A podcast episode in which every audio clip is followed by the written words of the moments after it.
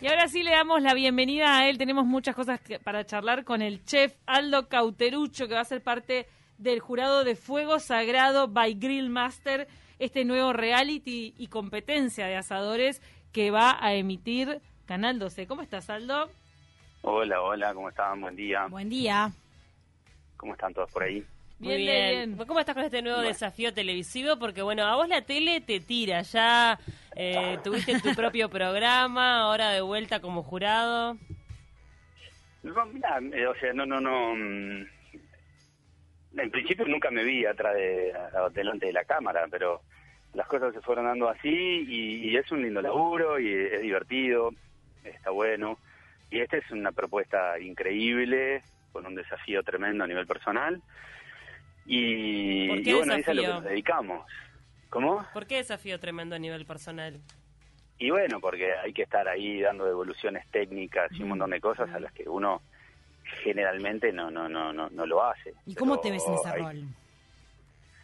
No, bien, el fuego es lo que me identifica desde, desde muy chico.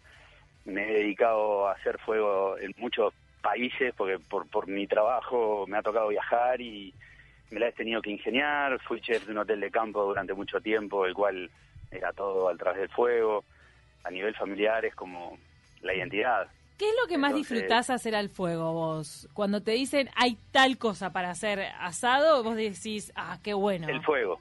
Ah, El ¿te gusta hacer el fuego? Ah, El fuego, el fuego, después de ahí, porque el fuego te, te, te, te, te junta a la familia, el fuego, el fuego te junta a los amigos, y después lo que está arriba de la parrilla, si está buenísimo, mejor.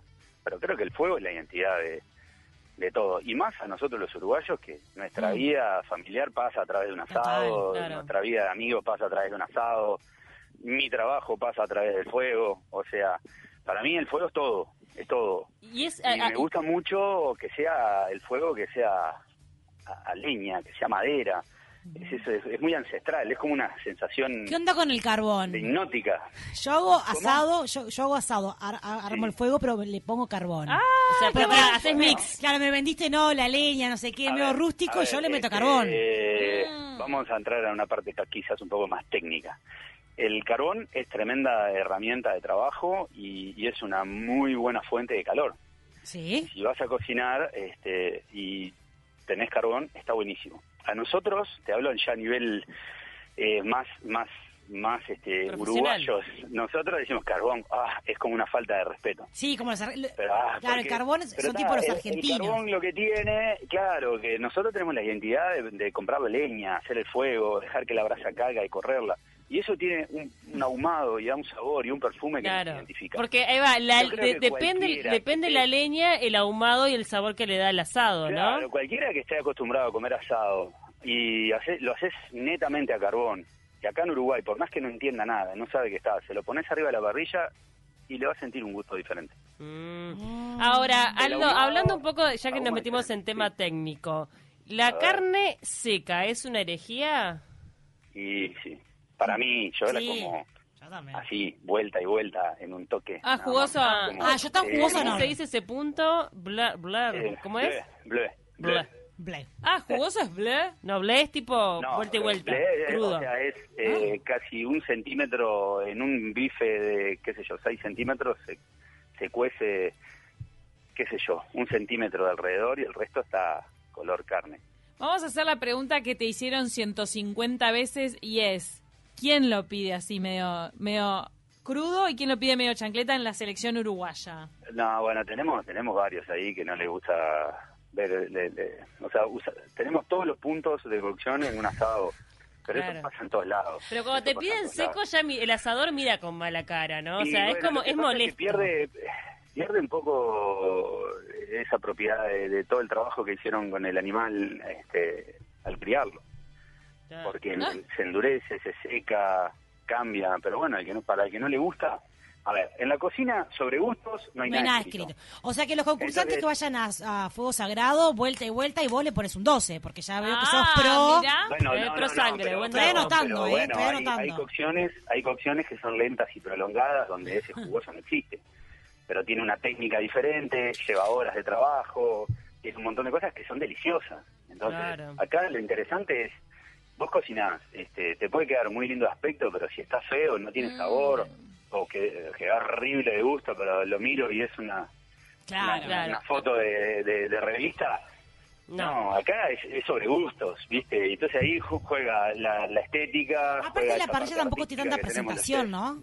La parrilla no tiene tanta presentación, es como la carne y más el sabor que lo que vos presentás en una Ah, tabla, bueno, ¿no? bueno, eso, eso es eso es lo que lo que se cree en la mayoría, pero no. Se hay- del- hay maneras, la hay sencillez maneras. del, del- del uruguayo es tremendo, ¿no? Yo Ahora- sentadito en la tabla y Sí, afuera. bueno, sí, eso es lo que queremos hacer, llevar la parrilla a otro nivel. Claro. Claro. Y ahora, la, la nivel, porque parrilla hay un vegetariana. de cosas para Ah. hacer. Sí, me va también, ¿eh? Te va. Me Ahí va, va. claro, ¿por qué no? Es que está buenísimo. El- la parrilla es un método de cocción, de cocción, el fuego es un método de cocción, el carbón es un método de cocción, que todos tienen sus propiedades y sus cosas. Que sea de cocción no significa que solamente hay que cocinar carne. Claro. O sea, abramos la cabeza. ¿Qué es lo que queremos mostrar en esto?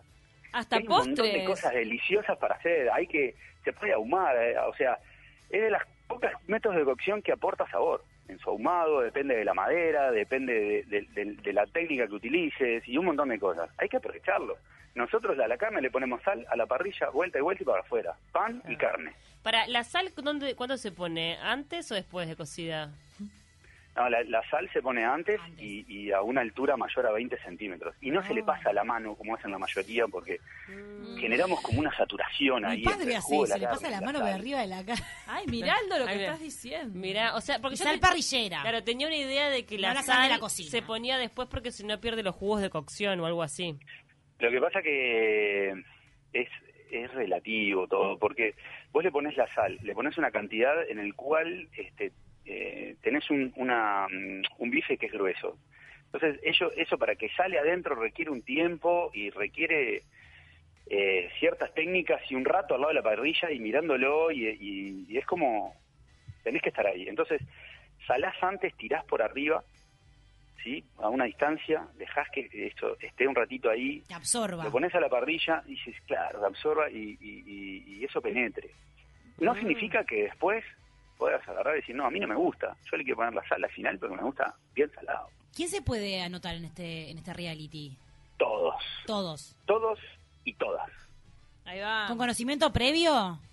Por No, ejemplo, hay esto alguien, es- que es la un rompa. No tengo un chef, pero alguien que la rompa. eh, Mi viejo, por ejemplo, la rompe en la parrilla. Está, pero laburó en una parrilla no, alguna vez. no se dedica No, a eso, mi entonces sí, ahí va. Pero hace unos asados que es famoso en San Carlos. amateur, ¿no? Bueno, amateur. Hay que anotar, hay que anotar a papá. Hay que notar a Gustavo García, perfecto. Gustavo García, estás inscripto. A través de este momento quedaste anotado en Fuego Sagrado. Tenés que, a ver, esto es... Igual él te cae con el que- carbón, te aviso. Ah, Yo No, lo y veo, le pasa la mano veo, al pero asado, ¿no? Pero está bien, no está mal, está bien el que lo usa, porque gasta menos leña, porque le lleva menos tiempo, porque a veces el viento te juega en contra y vos necesitas levantar la temperatura y lo único que tenés a mano para hacerlo es el carbón. Bienvenido. Rompamos todos los mitos, no es solamente sal, carne y pan, que está buenísimo. Yo me junto con mis amigos de asado, cerveza, pan y, y carne, lo que hay. Es así. Aldo.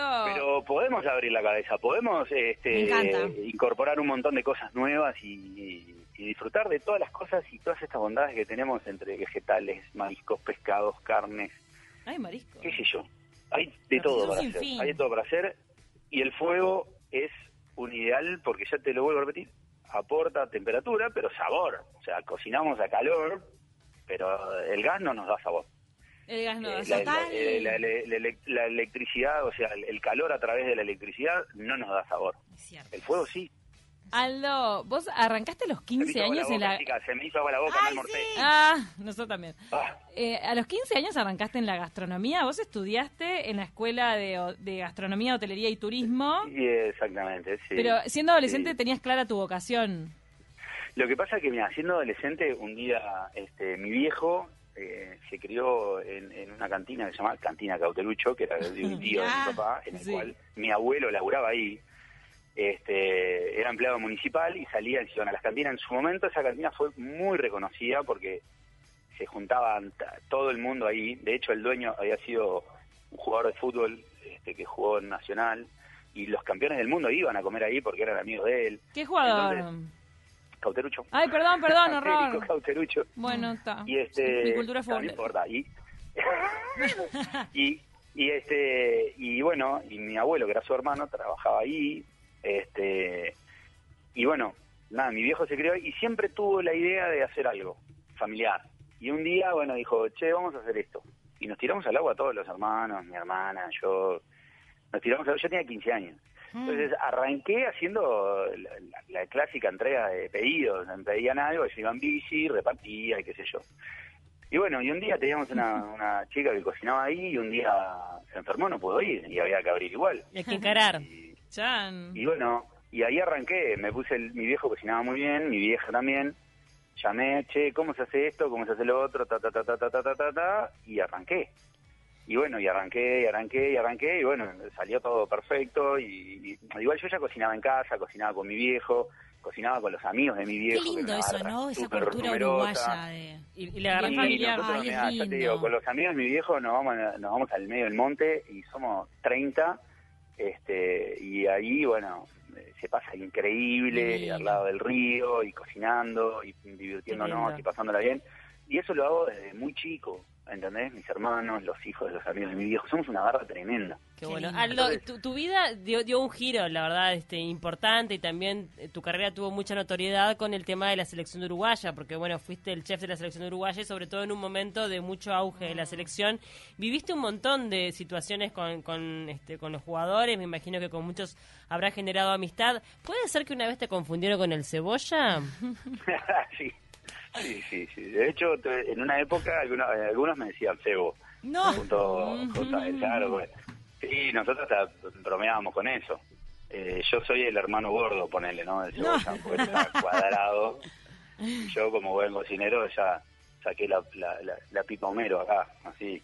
Este, pero sí, sí, más de una vez nos, nos han, nos han confundido y, y este y bueno. Y tu experiencia con la selección ha sido súper enriquecedora, ¿no? Para tu vida. Y bueno, este, por varios aspectos. Primero porque esto es Uruguay. Si algo nos identifica es el asado, el fútbol, el carnaval y un montón de cosas que, que también nos identifican. Pero bueno, personalmente el fútbol es algo que, que está buenísimo, más que la selección. Entonces, eh, tiene, una, tiene un plus este, que, que es tremendo. Eh, que todos los días decís, che, qué, qué buen lugar, qué, buen laburo, qué bueno que está, y más cuando viajas y todo lo demás. Y ta, está buenísimo poder vivir con eso, decir, voy a laburar y estoy copado. No, pero la importancia del rol del cocinero Del o el rol. chef, porque vos los Y estás bueno, alimentando atletas de élite. hay algo que se llama este, entrenamiento silencioso. Sí, Es- y, y aportamos todo lo que no estamos adentro de la cancha para tal eso. cual. Este, entonces, bueno, todos este, nos sentimos parte de- de- del equipo, porque aparte te lo hacen sentir así, que eso es mejor aún.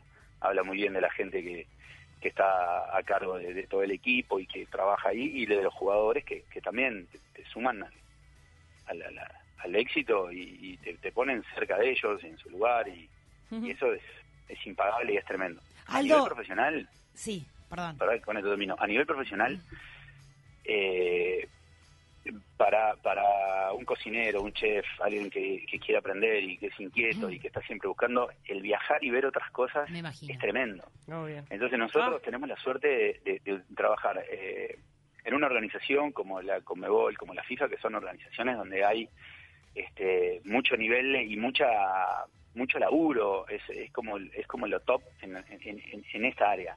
Entonces vos, y aparte trabajás en hotelería de, de Claro. muy alta gama, Sí, sí. Porque le requiere los servicios que se dan y todo lo demás. Entonces estás en contacto con los mejores chefs del mundo, estás en los mejores hoteles del mundo, viendo las cosas que se hacen a nivel internacional y estás ahí, lo ves de al lado, este, estás con el que con, con el que lo hace y bueno, y está buenísimo, viste, y está buenísimo poder aprender y poder viajar y poder ver otras cosas. Yo me acuerdo que estuvimos en Japón, estábamos en, en el hotel de la cadena que más facturaba del mundo, de esa Ah. cadena el que más facturaba y el, el restaurante recibía 2.000 personas al mediodía Qué viaje. y, y nunca se vaciaba hasta la noche. O sea, Ah, qué movimiento. Esa cocina. tremendo. Y a su vez tenía seis, siete restaurantes más. Y vos estabas ahí con todos mirando cómo hacían, con esto, con lo otro. O sea, lo que se te puede imaginar, extravagancia existía ahí. Totalmente. Entonces, claro, vos ves eso este, y te acerca a, a lo mejor del mundo. Wow. No solamente porque estás dentro de un mundial, nada, que eso es increíble, pero a nivel profesional también. Porque lo vas incorporando, claro. Y lo vas incorporando, y hay cosas que vos sabés, decías, che, qué lindo esto, pero esto en Uruguay no funciona. Claro. Porque precisamos volumen, porque precisamos gente, porque precisamos capacitar a un montón de gente y todo. Y después te pasa también de que vas a lugares que son increíbles y, y, y- y no es tan bueno, es malo. Y también aprendes de eso. ¿Entendés? Y esto yo nunca lo haría. Claro. Esto me parece que, que no es así, esto no, no- no va... Y de repente decís, eh, ¿cómo lograron esto con tan pocos recursos? ¿Qué sé yo? Se te ocurren un montón de cosas.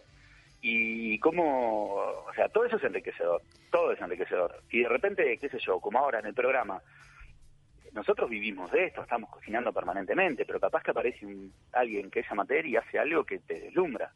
Ay, Ahí está, ahí obvio. tenés- ahí tenés a mi viejo. Creo que va a pasar, ¿eh? Aldo, Eso va a estar bueno. Seguro que sí, seguro Obvio. que sí.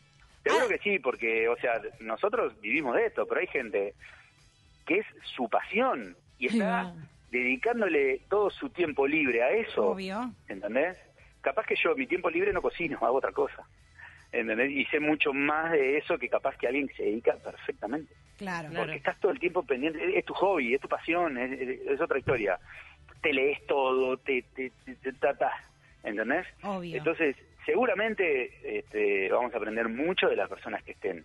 Porque en Uruguay, cocineros hay pocos, pero parrilleros 3 millones. y Eh, totalmente. Eso. No, y también, y también que es un universo enorme. Sí, Antes de despedirte, te quiero preguntar Sí. acerca de cómo se corta el chorizo para el chorizo del pan. Porque ese- ha sido una discusión polémica en esta mesa, porque la señora Paula, que tengo a mi derecha, tiene una manera muy extraña de Ah, cortar el chorizo para el choripán. Que es mariposa. No, es increíble, no, pero no es mariposa. O sea, es rarísimo lo que hace. Lo corta para el otro lado en vez de mariposa, porque mariposa ¿Cómo se es, es poniendo el cuchillo en la pancita, digamos, ¿verdad? ¿Se puede decir No, así, de- describirlo? debería al revés. El mariposa es eh, que te quede como... como A lo largo. Empezar a, A a la largo. claro, que te quede de la parte... O sea, quedan las dos partes iguales. Yo lo corto de una manera que quedan dos partes distintas. Una queda como con las dos puntas y en la otra parte la pancita. Bueno, Pero eso es para tener diferentes tipos de cocción en el chorizo. Ahí Tiene sí. todo un argumento. aprender de vos. También deberíamos aprender de vos. Eso es una técnica para poder aprender. Yo creo que Paula debería de ir a mostrar a todo el país ¿Cómo se corta en el fuego chorizo? sagrado cómo se corta el chorizo. Claro. Porque es insólito. Lo que, lo No, que hace esta mujer es que insólito. Por eso te digo, capaz que, capaz que es una técnica que, que no utilizamos a menudo ¿Viste, eh? y nos deslumbra. Y vos tenés una parte seca del chorizo y otra más este jugosita. Para todos los gustos. Todo, Para todo, todos los todo gustos. en un mismo bocado. Aldo, te tenemos que dejar porque sabemos que tenés compromisos en el resto de la mañana y además, Sí, eh, sí. bueno, nos quedó pendiente conversar también de que vos tenés una línea de parrillas que tiene tu nombre, Aldo. Sí, sí, estamos este, trabajando hace mucho tiempo en el diseño de un montón de cosas. ¿Qué es esto que hablábamos? La posibilidad de, de disfrutar y salir un poco del parrillero y que el asador esté lejos de, de- del parque, de la familia, de los niños, de los amigos y que esté o todo el, todo el asador está en un lado, la asadora está en un lado y todos los demás están en el otro. Esto es el, el- la- tratar de salir de ahí y que todos estén cerca, alrededor y compartir el fuego. No, y, felici- y felicitarte también por tu paternidad en cuarentena. Gracias. ¿Cómo, Joaquín, Joaquín. ¿Cómo la estás viviendo? Bueno, bien, ya estamos como acostumbrados. El domingo Joaco cumple el año. Ay. Eh, y sí, nació el 21 de marzo, Ah. hacía poquito se ha decretado la pandemia. ¿Qué fecha? Al principio fue como un, todo un tema, ¿no? ¿Qué hacemos? ¿Cómo hacemos? Y no lo podemos frenar eso, ¿viste? No lo podemos decir, aguantá que, aguantá que estamos en pandemia. Bancame dos, se Juaco, que todavía no se puede, ¿no? Aguantate, aguantate unos días y bueno, nada, este, como hicieron todos, nos tuvimos que adaptar, acostumbrar, al principio fue miedo, después fue menos miedo, ahora estamos como acostumbrados, cuidándonos como siempre, pero bueno, Bien. tratando de, de- de- de seguir como todos, Totalmente. así que ahí vamos. Bueno, eh, toda, todo el éxito para el programa. que ¿Cuándo es que estrenan? ¿Ya tienen fecha? Y estamos ahí, mediados de abril. Ah, no se quiere decir todavía. Próximamente. Muchísimas gracias, Aldo Cauteruccio. Próximamente. Muy pronto, como dice. de- Ahí va. Muy Muy pronto. pronto. Muchísimas gracias por estos minutos en De Taquito. No, por favor, un abrazo grande. y que Éxitos arriba. muy bien. Un abrazo.